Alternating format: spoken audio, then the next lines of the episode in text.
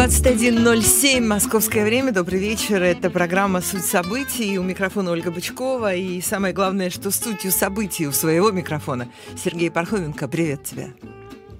Привет, привет. Как меня слышно, да, видно? Прекрасно тебя слышно по радио ну, и в нашем эфире. Ну, наконец. Ну, конечно, слышно, видно тебя в нашей трансляции в Ютьюбе на канале «Эхо Москвы». А, и там наши слушатели знают, э, и пользователи YouTube, что там есть еще такой чат, где можно принимать в нем участие в обсуждениях, присылать туда какие-нибудь вопросы, сообщения и всякое такое прочее. То же самое можно делать с помощью смс-номера плюс семь девять восемь пять девятьсот семьдесят сорок пять сорок пять.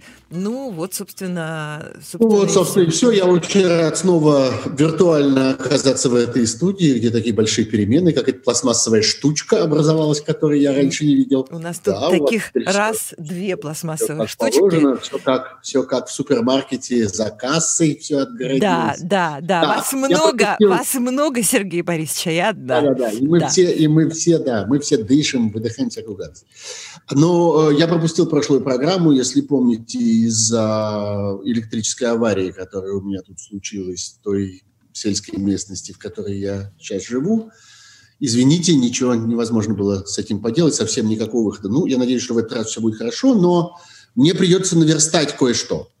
Мне придется вернуться к некоторым сюжетам, которые, может быть, э, э, смотрелись бы уместно уже на прошлой неделе, но наша жизнь устроена таким удивительным способом, что большинство из этих сюжетов полностью сохраняют свою актуальность и стали только еще актуальнее за это время. А, я, как вы знаете, всегда спрашиваю у будущих слушателей и зрителей программы, э, что они думают относительно тех тем, на которых там надо остановиться, и собираю эти вопросы и предложения. Мне всегда это очень помогает. Ну и, конечно, э, это, может, не самое важное событие, но я считаю обязанным к нему вернуться. Это история с госпиталем в Крокус Сити, которой я занимался вот две программы тому назад. Если помните, э, миллиард с лишним э, владелец э, Крокус Сити получил от правительства Московской области на обустройство очень странного госпиталя в экспоцентре, прямо непосредственно в одном из выставочных залов. Фотографии выглядят довольно удивительно, потому что, ну, с одной стороны, речь идет о речь идет о, все-таки об инфекционном э, таком инфекционном э, лечебном учреждении, а с другой стороны там разгорожены такие клетушки без крыши и без дверей, из чего можно заключить, что ни о какой изоляции там не может быть и речи, ни о каком обеззараживании, ни о, каком специальной, ни о какой специальной обработке воздуха и так далее, и так далее. Э, кроме того, этот миллиард с лишним, как выяснилось, был предназначен только на то, что называется э, э,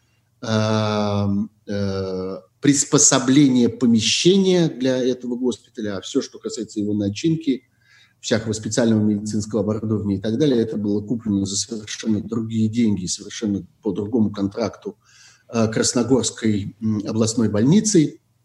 В общем, это очень странная история, потому что реальная стоимость этого, ну вот этой выгородки, по моим подсчетам, я довольно подробно их приводил, никак не должна превысить 100 миллионов рублей – и даже если учесть, например, аренду помещения, что в данной ситуации, конечно, немножко странно получается, что э, владельцы этого Крокус Сити Холла сами у себя арендуют площадь.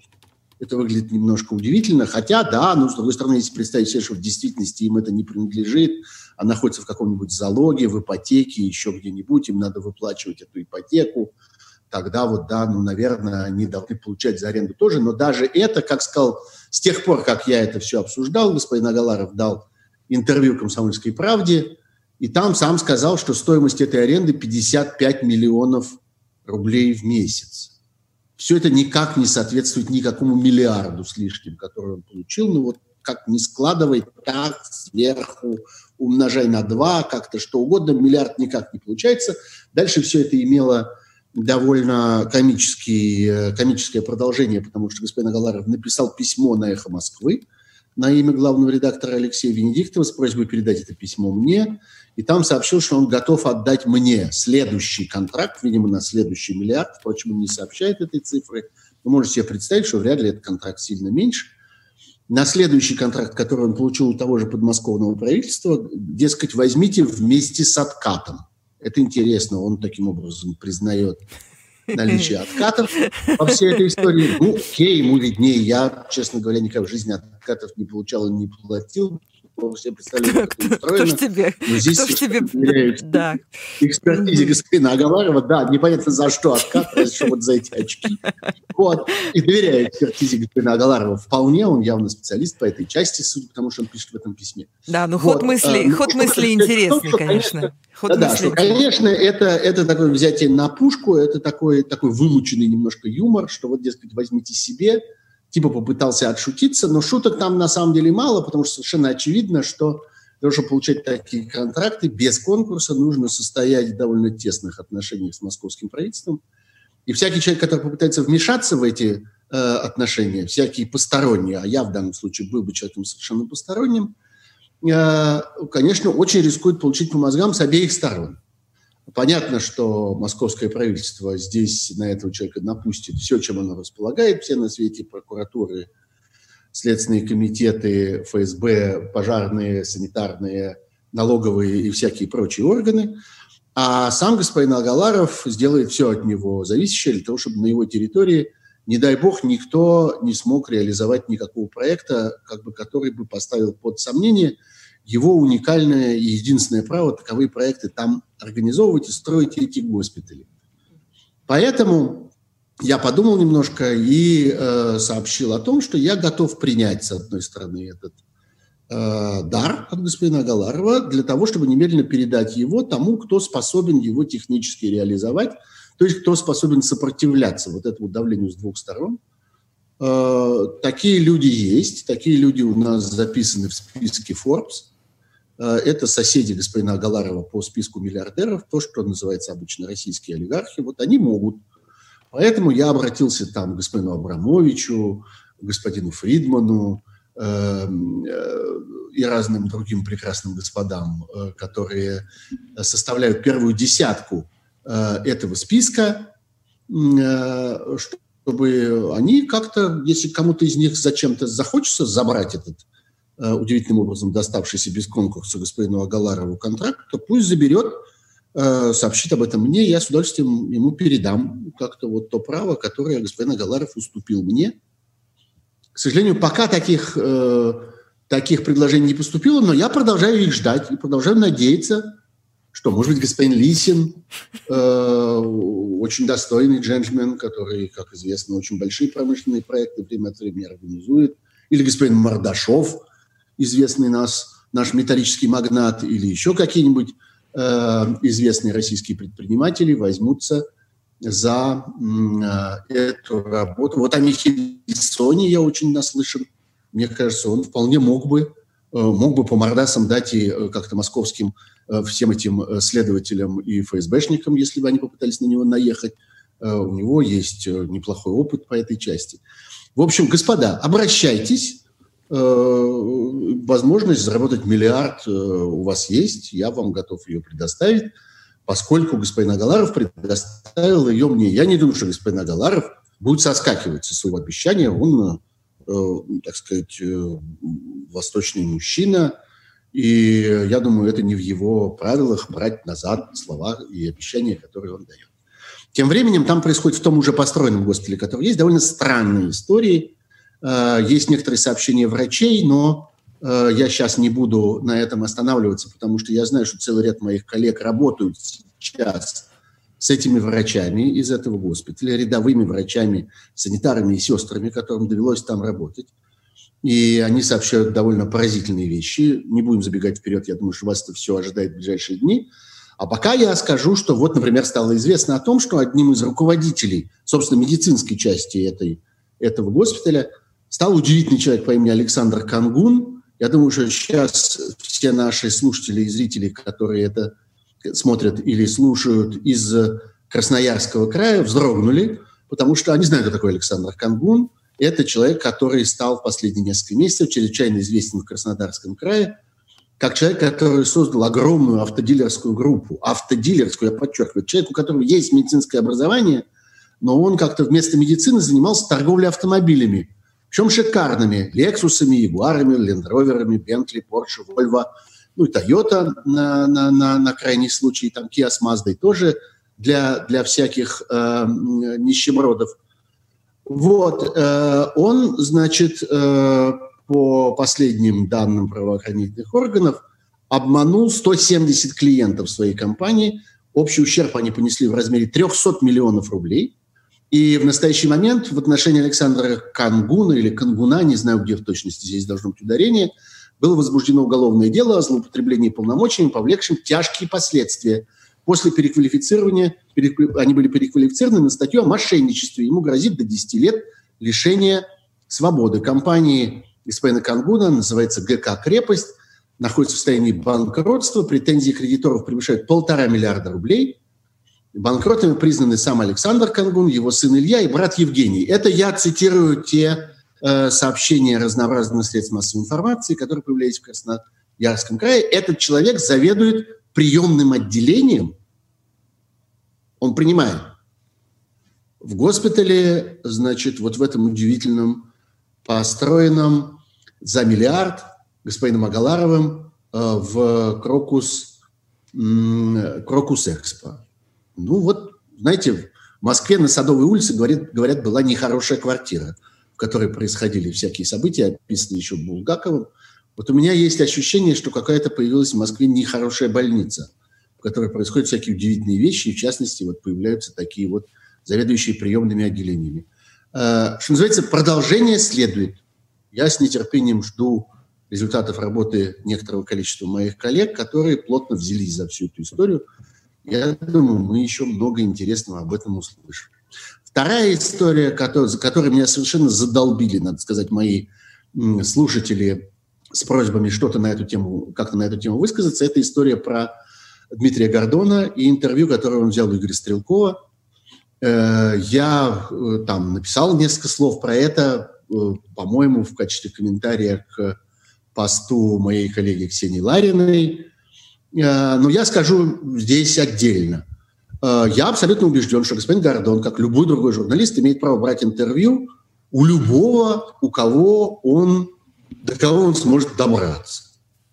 Э, это важно и интересно. Я сам в свое время, это один из самых, я бы сказал, отчаянных моментов моей редакторской биографии, когда я был главным редактором журнала «Итоги», участвовал в очень сложной операции, в результате которой один из корреспондентов нашего журнала должен был встретиться с Обамой э, с Обамой. Хорошая оговорка. Хорошая оговорка. А самый Бен Ладеном. Да, немножечко, да, как про того пианиста примерно. Как в том известном анекдоте. С Осамой Бен Ладеном, с Усамой Бен Ладеном, и, э, и этот самый Усама Бен Ладен должен был дать интервью нашему корреспонденту. Это была очень сложная история. Одновременно оформлялось там пять загранпаспортов для этого человека, для того, чтобы в пять загранных паспортов поставить пять виз разных арабских государств. Так что он в последнюю секунду только мог узнать, куда, куда он летит. Я в какой-то момент это все прекратил, потому что это было слишком опасно, и было очевидно, что нет никакой возможности отвечать за судьбу человека, который отправляется вот в такую вот неизвестность. Но я должен вам сказать, что если бы это не было так опасно, то я совершенно не дрогнувшей рукой благословил бы своего журналиста на интервью с Усамой Бен Ладеном, на тот момент одним из... Это было еще до 11 э, сентября, но уже тогда было известно, что он один из самых опасных террористов, существующих на свете. Э, вот, вспоминая это, я могу сказать, что Дмитрий Гордон имел полное право взять интервью у Игоря Стрелкова и спрашивать у Игоря Стрелкова о чем угодно и разговаривать с ним на любые темы. И никто не смел бы, я, во всяком случае, последний, кто его бы в этом э, упрекнул. Но то, что он устроил потом, когда на Дмитрия Гордона наехали всякие достаточно истеричные, к сожалению, в современной Украине таких людей немало, достаточно истеричные, э, так сказать, критики и хулители, которые стали подозревать его в какой-то ужасной измене. Это, конечно, чушь, эти подозрения в измене. Но Дмитрий Гордон повел себя крайне нелепо и, на мой взгляд, необыкновенно трусливо. Потому что заявление о том, что он, оказывается, все это делал в сотрудничестве с СБУ, это аналог российского ФСБ, что называется «Кто на нас с Васей?», «Кто на нас с СБУ?». И смехотворное совершенно сообщение про то, что он отправлял какие-то флешки в какие-то суды в Гааге. Я плохо себе представляю, какой суд в Гааге заинтересуется флешкой от, от интервью, которое можно увидеть в YouTube. Ну и кроме того, мы с вами прекрасно понимаем, что никакой суд не интересуется никакими интервью. Интервью не являются никогда и ни при каких обстоятельствах ничем, что может заинтересовать серьезный суд и серьезное следствие.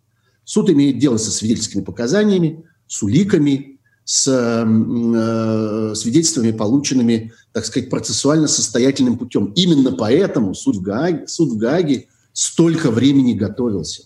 Столько времени после того, как вся канва преступления, совершенного э, в э, июле 2014 года, когда был сбит Боинг MH17, про это все уже было известно в мельчайших подробностях. А суд все не начинался и не начинался, потому что следственная группа собирала не просто свидетельства об этом, не просто рассказы и какие-то легенды. Она собирала надежные доказательства, те, которые могли бы пригодиться в суде. Вот среди них нет ни одного интервью, уверяю вас. Там есть показания, а интервью там нет. Соответственно, там нет никаких гордоновских флешек или похожих на них. В общем, это выглядит смешно, это выглядит жалко, это выглядит очень безвкусно, это выглядит очень трусливо. И это выглядит прежде всего очень опрометчиво, потому что я совершенно не понимаю, что скажет господину Гордону следующий претендент на его интервью. И спросит ли он у него, а это опять, как тот выразился, в сотрудничестве с э, СБУ, а, а это опять э, по заданию. А это вам опять выдали список вопросов, которые будете мне, вы мне задавать? Или я в данный момент разговариваю не с агентом службы безопасности, а просто с журналистом? Вы как будете разделять эти два обстоятельства? В общем, ну, я, мне будет интересно посмотреть, как Дмитрий Гордон будет выворачиваться из э, этой ямы, в которую он сам зачем-то запрыгнул. Главное, что его никто не просил. Э, ну вот так выглядит, видимо, представ его представление о доблести, так сказать, журналистской. Это странные, я бы сказал, такие одесские представления, э, очень, э, очень специальные, очень провинциальные в данном случае. Ну, кто один раз видел журнал под названием «Бульвар Гордона», э, с которого начиналась журналистская, точнее, на котором расцветала журналистская карьера господина Гордона, тот, я думаю, этому всему не удивляется. В общем, это такой небольшой бульвар Гордона, который вдруг протянулся непосредственно до Киева. Вот, теперь давайте про серьезное. И про то, что действительно э, заслуживает подробного разбора. Э, близится дата всенародного голосования за сидение господина Путина вечно на президентском стуле. Я был одним из тех людей, кто сказал, ну, в эфире я про это сказал, я даже посмотрел перед программой, это было 8 мая, а, а в Фейсбуке у себя я писал про это и 7 мая, и раньше – то первый сказал, что, ну или, может, один из первых, зачем? Не первый, ну, давно я про это сказал, э, э, назвал дату 24 июня. И в наглую тогда сказал, запом, запомните этот твит. Ну вот теперь я вспоминаю этот твит. Да, действительно, с тех пор дата 24 июня сделалась очень э, вероятным моментом проведения этого голосования и одновременно очень вероятным моментом проведения парада, отложенного с 9 мая. Э, в Кремле достаточно э, безумных, я бы сказал, людей и глубоко-глубоко безответственных, которые способны увидеть в этом определенную политическую доблесть и определенную политическую лихость, такое, я бы сказал, молодечество, чтобы провести два этих мероприятия в один день. А ты говорил об этом, вот, да, ты говорил об этом, об этом 24 июня в, тоже вот в этом эфире, программе «Суть событий», да. там несколько да, недель именно. назад, а я тебя пытала, почему 24 июня, потому что, вдруг? да, выбор именно вот этой даты, э, я не понимаю этого до сих пор, объясни. Ну, потому что, ну, это наиболее удобная из ближайших дат э, э, парада, потому что это парад Победы 45 -го года. Э, и, соответственно, годовщины этого парада. С другой стороны, совершенно очевидно, что это голосование нужно устраивать летом. Его нельзя дотягивать до единого дня голосования э, осенью. По той причине, что э, голосование осенью должно происходить все-таки по каким-то стандартным, стандартным правилам. И там должны быть наблюдатели, и там придется что-то считать, Э, по-настоящему, действительно считать, а не просто писать эти цифры на бумажке. И там будет много разных других кандидатов, они будут следить, они будут вмешиваться. Там будет реальная конкуренция на тех выборах, которые будут происходить параллельно. У нас, по-моему, в этом году 13 что ли, сентября, надо будет посмотреть в календарь, по-моему, 13 эм, э, вот этот единый день голосования, второе воскресенье сентября, как обычно. Вот. И там довольно много разных выборов набегает, всяких региональных, муниципальных, таких, сяких, э, губернаторы, законодательные собрания и прочее. Значит, туда же вставлять и всенародное голосование о, о Конституции, э, это добавлять риска к этому. Да, это 13, 13 сентября в этом году. 13 сентября. Ну вот. Значит, это надо проводить до того. Правда, вероятно, послушав меня, э, и мои вот эти размышления, или почти эти размышления 8, 8 мая, э, Кремль э, решил подстраховаться дополнительно. Давай тут пустим, давай под... пустим здесь э, бегущую строку ирония, например. Ирония, ирония. да, да, да, да. А то люди же серьезные все, знаешь. Ирония. Я могу вот, вот так вот значит, выставлять. Да, да, давай, давай, да.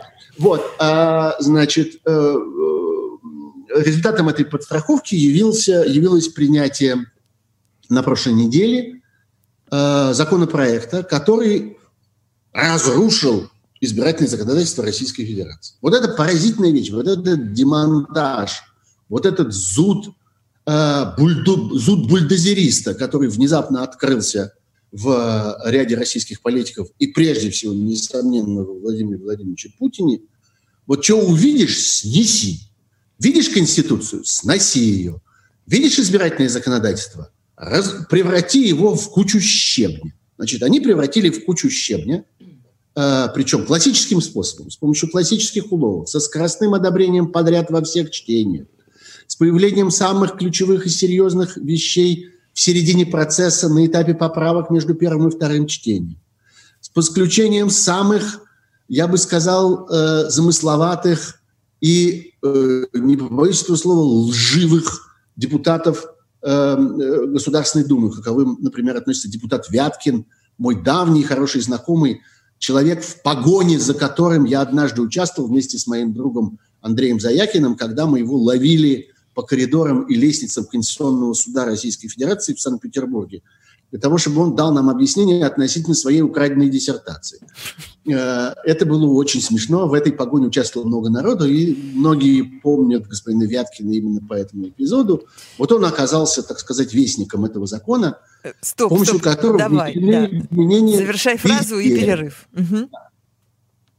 Везде. Закон об общих принципах организации законодательных и исполнительных органов власти, об основных гарантиях избирательных прав граждан, об общих принципах организации местного самоуправления, Все, о выборах понятно, депутатов да. Государственной Думы. Потом Все продолжим. Это да. лежит руинах. Продолжим через несколько минут. У нас э, новости и небольшая реклама в программе «Суть событий. Перерыв». Э, потом Сергей Пархоменко вернется. 21.33 московское время. Микрофон Ольга Бычкова. Мы продолжаем программу «Суть событий» с Сергеем Пархоменко. Итак, 24 э, июля. И что там будет происходить? Да, и э, сразу скажем, что э, если вообще кого-нибудь интересует хоть какая-нибудь процедура, если кого-нибудь интересует соблюдение хоть каких-нибудь законодательных актов, которые эти же самые люди принимают, то э, э, объявление, ну как бы президентский указ о проведении голосования э, должен предшествовать на 30 дней этому самому дню голосования. То есть за 30 дней нужно объявить. За 30 дней до 24 июня, если отсчитать назад, получится ближайший понедельник, 25 мая. Ну вот, э, у меня есть сильные подозрения, что 25 мая мы услышим э, это самое объявление, мы услышим сообщение о том, что 24-го голосование будет, ну и, видимо, примерно в эти же сроки, или, может быть, чуть позже, это не регламентируется никакими законами, мы услышим и о параде, который будет символизировать собой, значит, вот победу над всем, победу над, над э, фашизмом, над э, коронавирусом и, главное, над врагами и политическими конкурентами Путина, которые никогда, никогда, никогда, никогда не смогут больше посягнуть на его верховную власть и на власть тех людей, которые его окружают. Так вот, э, в руинах в результате этого вот спешно принятого закона лежит российское избирательное законодательство, потому что, ну, собственно, это закон под названием «Можно все». Называется «Ни в чем себе не отказывайте, я угощаю», сообщил Путин э, всей вот этой вот вертикали избирательной власти, которая существует в России, начиная от Центральной избирательной комиссии во главе с госпожой Памфиловой и до самого низу до конкретного избирательного участка. Что можно в соответствии с этим законом? Да что угодно можно. Досрочное голосование, а, которое открывается там в некоторых случаях за 15 дней, в некоторых за 10, в некоторых за 7. И разница между этими тремя случаями крайне зыбкая, в общем, более-менее на усмотрение местного, э, местного начальства. Голосование вне участка. Для всех, кто, как написано в этом законе, э, может, не может прибыть в помещение для голосования по уважительным причинам, в скобках, по состоянию здоровья, инвалидности, в связи с необходимостью ухода за лицами в этом нуждающимся и иным уважительным причинам, не позволяющим прибыть в помещение для голосования. Вот я больше всего на свете люблю это и иным. У вас чего? Вы по какой причине? Я по иной причине. Ну, по какой?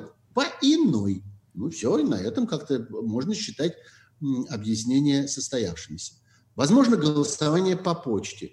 Возможно, комбо, что называется. Вне участка, но еще и досрочно.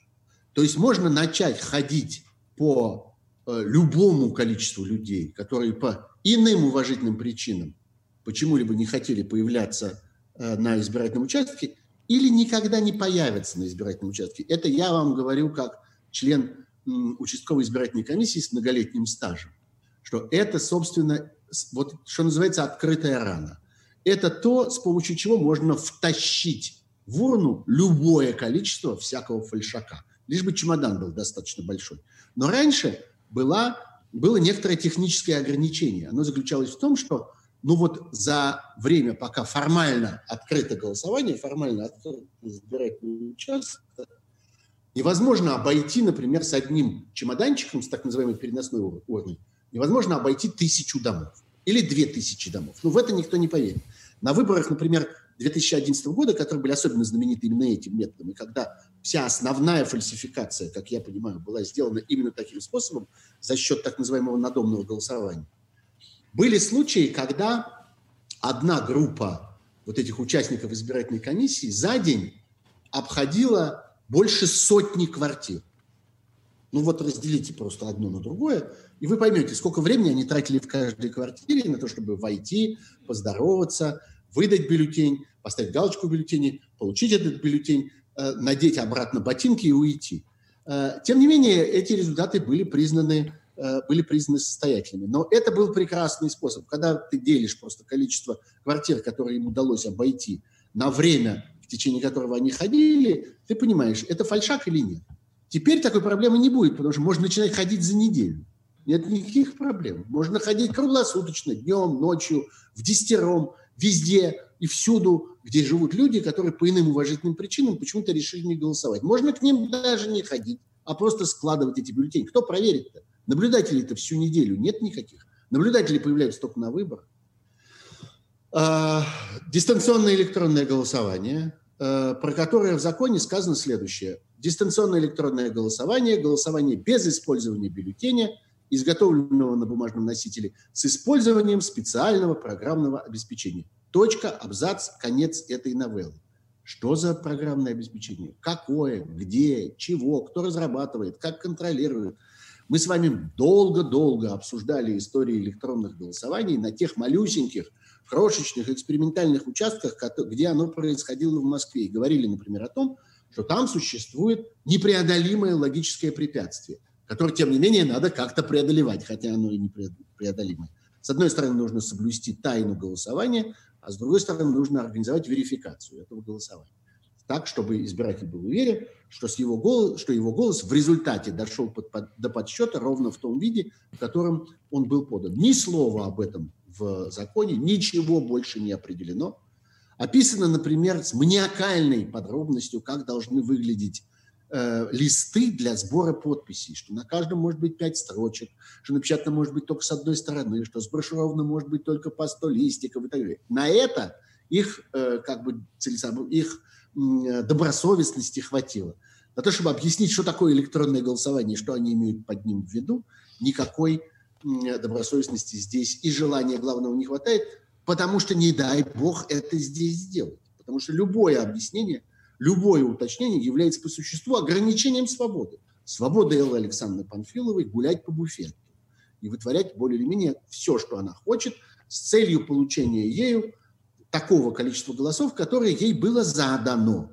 Вот э, мы слышим сегодня, что заданием на это самое всенародное голосование является 65% явки и, по-моему, 70%, 70% э, за. Ну вот сколько ей зададут, столько она и принесет, как выяснилось.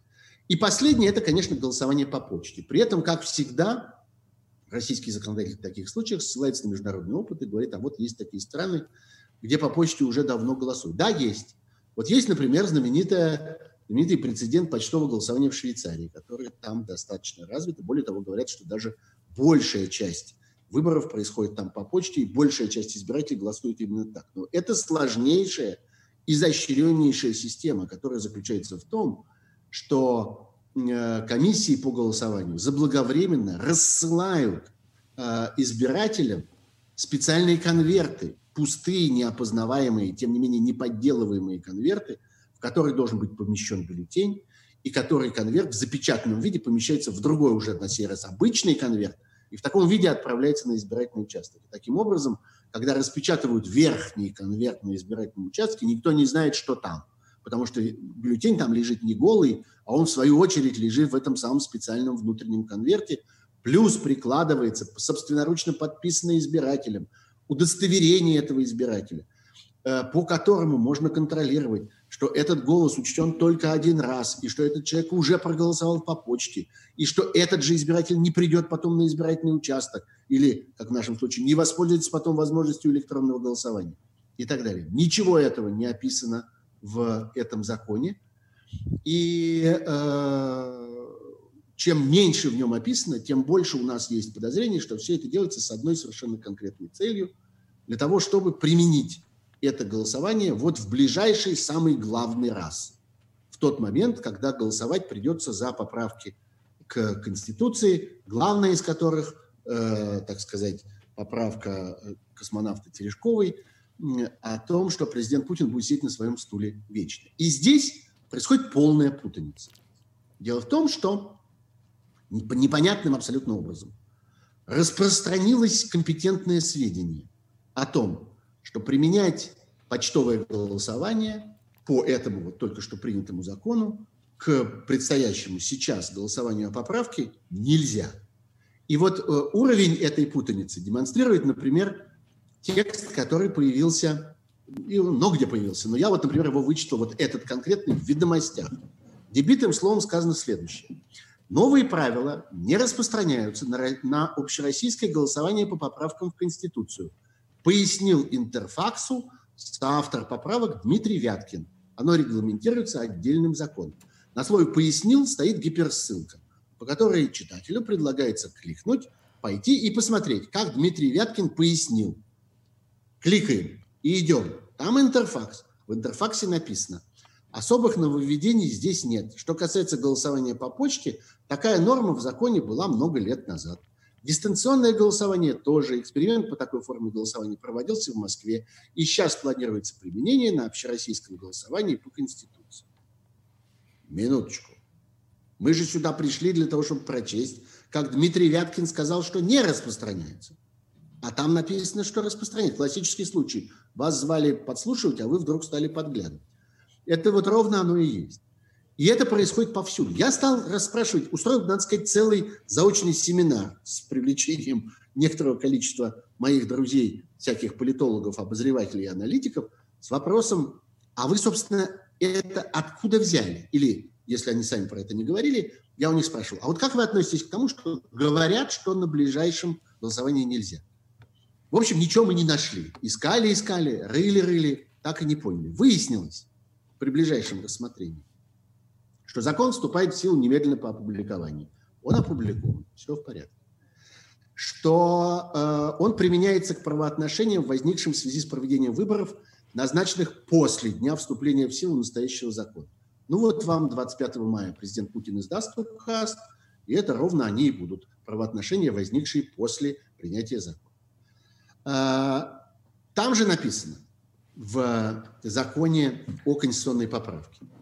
Центральная избирательная комиссия Российской Федерации утверждает порядок общероссийского голосования в трехдневный срок со дня официального опубликования указа президента Российской Федерации о назначении общероссийского голосования. Никаких ограничений. То есть трехдневный срок после предполагаемого 25 мая. Элла Александровна может вынести нам на серебряном блюде правила этого самого голосования. И там может быть все, она ни в чем не ограничена. За 7 дней, по почте, удаленно, электрическим способом, как святым духом, как угодно. Как она установила, так и будет. У нее все будет с этим в полном порядке. Лучше даже в том же самом законе о том, как принимается вот эта самая поправка к Конституции, есть гениальная статья. Деятельность Центральной избирательной комиссии Российской Федерации – иных избирательных комиссий по подготовке и проведению общероссийского голосования осуществляется исходя из необходимости создания максимальных удобств для участников общероссийского голосования. И все, и больше ничего. Это все делается для удобства граждан. Все это одна сплошная забота о вас, о нас. А мы не понимаем и все что-то такое капризничаем. Все говорим, что нельзя использовать голосование по почте, нельзя использовать электронное голосование, или все-таки можно. Все же для вашего удобства. Ну и отдельная, конечно, история – это голосование неизвестно где. Голосование, так сказать, на площадях, в скверах, на бульварах, под козырьками, на крыльце, э, я не знаю, и, и, и на прогулке. На пляже еще можно устроить. Прекрасная возможность, особенно после коронавируса, отлично зайдет. Правда, вот в Москве Погода пока не, не, как-то не соответствует этому. Ну ничего, будем надеяться, что к 24 августа Ию, июня. Хорошо июня. Хорошо себе представляю избирательный участок непосредственно на пляже, где-нибудь в Серебряном Бару. Как-то народ появится, потянется с удовольствием. Э, тем более, что теперь как-то ни, ни, ничего не нужно. Не нужно никаких э, объяснений никому ни по какому поводу, никаких оповещений, никакой агитации, никакого, э, никаких обозначений, никакого антуража, ничего. Устройте где хотите, в соответствии с удобством граждан и в соответствии с тем, что Элла Александровна назначает. Вот она вам назначит. Как она вам назначит, она уже объяснила. Она уже сказала, что в сущности это голосование ничего не означает, никому не нужно. Я думаю, что многие видели этот изумительный ролик несколько дней тому назад, буквально пару дней тому назад, когда она говорила о том, что вот президент Путин вам любезно дарит э, возможность проголосовать, хотя в сущности ему, президенту Путину, это совершенно уже не нужно, поскольку все уже давно определилось. Вот. Э, на самом деле, к сожалению, я должен констатировать то, что э, подтверждается та идея, о которой я многократно говорил здесь э, в этих эфирах, о том, что поправки в Конституцию означают по существу демонтаж российского конституционного строя и погружают нас в среду тотального беззакония. И последовательно это беззаконие будет затрагивать все новые и новые сферы российского бывшего законодательства. Вот теперь дело дошло до избирательного законодательства, и невозможно даже сослаться на Конституцию, потому что ее как бы нет. Она как бы существует, но как бы еще не принята, а, впрочем, уже вступила в действие. Отсутствует база избирательного э, права сегодня в Российской Федерации, которая заключалась в том, это база всегда, что народ является основным источником власти в России. Сегодня это уже не так в соответствии с той Конституцией, которая образовалась в результате вот этих вот поразительным образом весной принятых, принятых поправок, основным источником власти в Российской Федерации является президент Путин. И, ну, как-то теперь это, что называется, записано записано на бумаге. Что все это означает на фоне э, эпидемии и на фоне коронавируса? Это означает проявившуюся в этой ситуации систему ценностей. Это означает, что в сегодняшней России важно и что в сегодняшней России не важно. Важно вот это. Важно подтвердить право Путина сидеть на своем стуле и избавиться от раз и навсегда, как они считают. Ведь им кажется, что это очень надежная вещь, что они таким образом, наконец, уже заканчивают политическую конкуренцию в России. Они сводят до полностью невозможной процедуры сбора подписей. Про это я не говорил подробно, но это тоже есть в этом, в этом законе. И вопрос не только в том, что э, э процент так называемого брака допустимый в соответствии с этим законом снижается с 10% до 5%, но поразительным образом появляется полностью неконтролируемая процедура сбора подписей в электронном виде. Э, когда людям предлагается собирать эти подписи, не имея никакого доступа к самой системе сбора подписей, не имея никакой возможности контроля над этой системой. Когда вы можете, установив 5% максимум недостоверных подписей, вы можете вбросить в это электронное голосование все, что угодно. Вы можете вложить туда сколько угодно фальшивых записей, сколько угодно выдуманных фамилий, э, сколько угодно перевранных адресов. Вы можете сделать все, что хотите, поскольку вас никто не контролирует. И, собственно, кандидат, который, точнее, кандидат в кандидаты, который собирает эти подписи, узнает об этом последним, что ему туда насовали и чего ему, с чем ему, за что ему теперь придется нести ответственность и отвечать. А ведь теперь это еще и уголовное преступление. Можно сесть в тюрьму за то, что ты Э, попытался сдать фальшивые э, подписи. А штука заключается в том, что никогда не проконтролируешь, каких подписей тебе насовали, а каких нет. Вспомним бесчисленные скандалы, которые происходили на последних выборах, когда разные кандидаты обнаруживали специально засланных туда э, либо конкурентами, либо просто властью, засланных туда таких так называемых токсичных сборщиков, которые наводняли списки собираемых подписей фальшивыми данными, фальшивыми именами, заведомо фальшивыми, фальшивыми адресами, фальшивыми датами и так далее. Вот. Им кажется, что они радикально, раз и навсегда избавляются от э, политической конкуренции. На самом деле они переводят политическую конкуренцию в другую плоскость. Они уничтожают последнюю возможность пытаться разговаривать с властью, в политическом смысле разговаривать, каким-то образом конкурировать с властью на электоральном поле. Это становится принципиально невозможным, но поскольку какой-то разговор все равно будет, какие-то слова политические все равно будут сказаны, можно ждать, что они будут сказаны в какой-то другой форме, не связанными с выбором. Таким образом, эти люди толкают российское население, толкают российское гражданское общество к вот таким внеизбирательным, внедемократическим методам давления, э, давления на власть. Но приоритет стоит такой освободиться прежде всего, раз и навсегда, как они считают, освободиться от политической конкуренции, сделать так, чтобы никто никогда больше не собрал никаких подписей, никто никогда больше не проследил за выборами, никто никогда больше не поймал их на фальсификациях, никто никогда больше не потребовал перевыборов в связи с тем, что э, очередные выборы были фальсифицированы, никто никогда и никому. Э, еще одна история, о которой, может быть, в последние несколько минут я скажу, это второй потрясающий опыт, который произвела из себя внезапно проснувшаяся э, Государственная Дума. Это закон о едином информационном реестре граждан, который собирает воедино абсолютно все, что есть в информационном смысле за душой у э, человека. Сведения о его физическом местонахождении, о его прописке, хотя в России нет никакой прописки – Теперь она естественным образом появляется. О наличии у него разнообразных документов, о его образовании, о его специализации, о его профессиональных занятиях, о его передвижениях, несомненно, о его банковских счетах, о его имуществе. Все собирается вместе и может быть одним разом продано за те же самые 3 рубля. На самом деле Россия является поразительной страной в том, что касается легкости торговли этими самыми персональными данными, при том, что существует навязанная той же Думой паранойя охраны персональных данных. И, э, ну, я просто помню, например, э, поскольку там я на, моих глазах происходило развитие некоторого количества интернет-сайтов, где происходит какие-то гражданские... Так, Нет. ты про- пропадал у нас тут немножечко. Ага. До какой степени... Что? Ты немножко да, пропадал, да?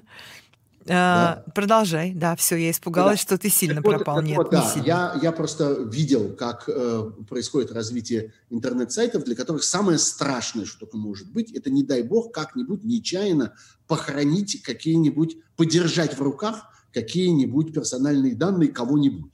На этом немедленно начинаются чудовищные неприятности и страшное количество всякого контроля. Но вот теперь выясняется, что персональные данные все сложены в одном месте, и все они могут гулять в выкладываемых на всеобщее обозрение э, украденных, слитых базах данных, так как мы это бесконечно видим, так как мы каждый раз с этим сталкиваемся. Ну, последняя история, я думаю, что вы помните, это совершенно поразительное сведения о том, как можно за 10 копеек купить любую видеосъемку, э, снятую и слитую с видеокамер с распознаванием лиц в Москве, например. Журналисты проделывали огромное количество всяких экспериментов на эту тему и покупали самые, да, самые разные данные, надо сказать, очень дешево, очень легко, абсолютно бесконтрольно. Ровно так же можно покупать и единый, единый реестр, как только он где-то появится. Но есть еще одна замечательная подробность во всей этой истории. Когда обсуждаешь это, и мне уже приходилось это слышать, например, я получал такие комментарии от своих читателей в Фейсбуке, которые говорят, послушайте, но ведь для тех, кто это организует, это обоюдоострая вещь, ведь они тоже будут в этом реестре. И если кто-то купит или сольет такой реестр, или где-то опубликует его, он же все обнаружит про них, про всех, про чиновников, про министров, про Сечина, про, я не знаю, про, про секретариат Путина, про олигархов, про всех на свете. Они же все будут голенькие у нас на глазах. Я хотел бы напомнить вам, мои дорогие наивные друзья. А вы помните, кто такой Лздуз? А кто такой Евтяу-9? Помним, да, помним. Это дети генпрокурора Чайки. На самом деле в России существует уже совершенно сложившаяся, хорошо разработанная, эффективно и часто действующая система сокрытия ноги тех, у кого надо нога что если дело доходит до детей чайки, то они превращаются один в СДУС, а другой в ЯВ-9. А вот э, Мишустин, например, нынешний э, волшебным образом выздоровевший премьер-министр России, имеет э, творческий псевдоним Российская Федерация. И именно на эту Российскую Федерацию записано разнообразное его имущество и разнообразные права на распоряжение разного рода недвижимостью и так далее российском реестре. Вот эта вот система, это нога, у кого надо нога, кого надо мы закроем, кого надо мы уберем, вытащим, вручную вычеркнем, прилагается к, ко всем этим играм с общим информационным реестром. И вот это очень важно понимать.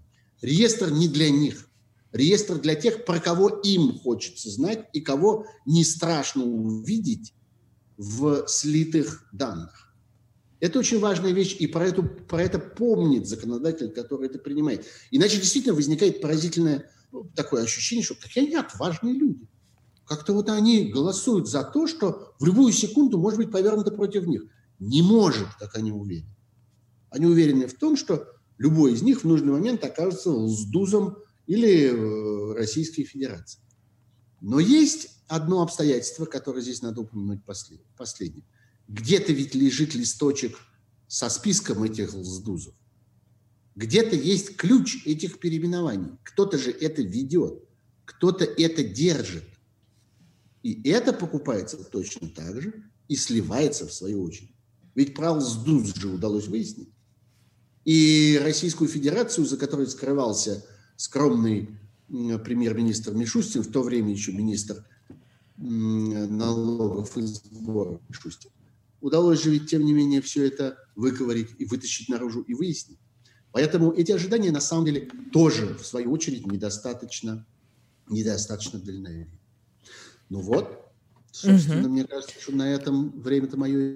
Да, тебе правильно кажется. На этом время твое истекло. Это была программа «Суть событий» э, с Сергеем Пархоменко. Мне только остается сказать, что в следующем часе в прямом эфире «Эхо Москвы» буквально через э, несколько минут у нас программа «Сканер», где мы будем говорить, э, например, о Huawei как компании недели и что там происходит на полях китайских китайско-американских битв, а также о гонке вооружений в области создания вакцины от э, коронавируса. Вот такая у нас, такой у нас план на ближайший час. После 23 часов Спасибо. программа «Доехали». Простые упражнения на каждый день. Спасибо тебе, да, счастливо, пока, пока.